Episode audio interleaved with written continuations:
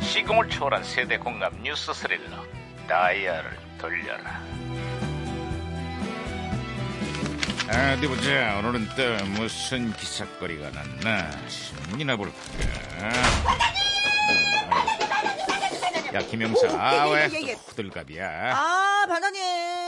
우리나라 고령층의 평균 소비 성향이 미국이나 일본보다 낮다고 합니다. 한마디로 그러니까 뭐냐면요. 지갑을 잘 열지 못한다. 뭐 이 얘기죠. 그럴 수밖에 다른 나라의 고령층에 비해 소득의 감소 속도가 빠르고 모아둔 자산도 부동산 등에 몰려있기 때문이지 아, 그렇다면 반장님이 지갑을 열지 않는 이유를 저는 이제야 이해할 수 있을 것 같습니다. 고령층이어서 그러셨구나. 고령층. 그만하지. 고령층. 그만하지 어, 어, 어. 이거 이라 무전기 어, 무전기에서 신호가 오고 있는데요, 반장님. 무전기가 또 과거를 소환했군요. 아, 여보세요. 아, 여보세요. 나 2018년의 강반장입니다. 그쪽 누구세요?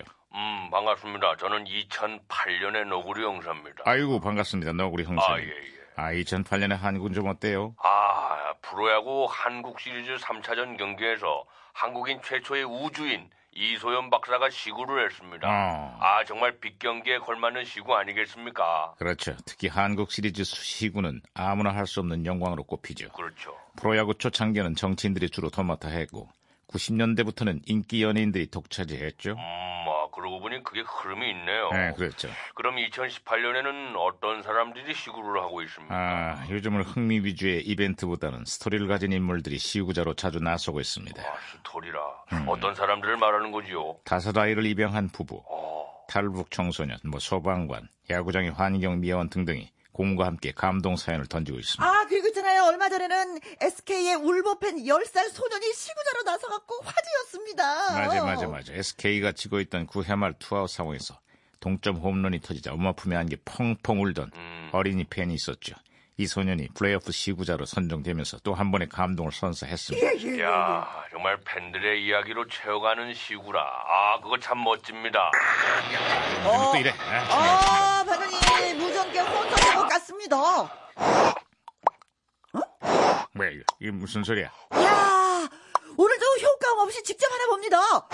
오, 오, 어, 자, 아, 자기는 야- 야구 방망이인데, 아, 맞다, 던지기. 그니까, 아던 좀 하지 말랍니다. 아, 나도 아프다, 이것들아. 아뇨! 방망이가 아프다고 하는데, 요 던지니까, 오. 이거 이제 살다 살다 별일이 다 있어. 야구 방망이가 맺힌 게 많았구나. 아, 너구리 형사님. 아, 예. 아, 신호 다시 연결됐어요. 아, 예. 드디어 모습을 드러냈습니다. 예?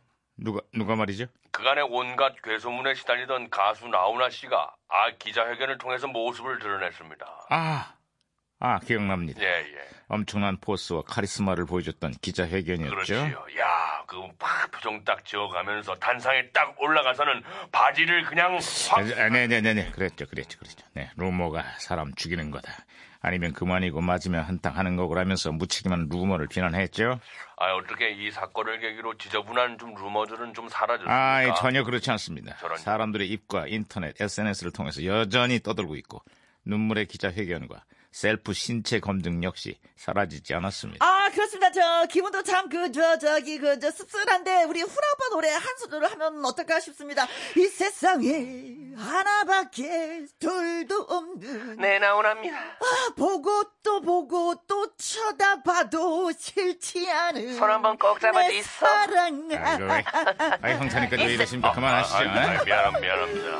코스모스 피어있는 어머 손 한번 꼭 잡아주세요 반장님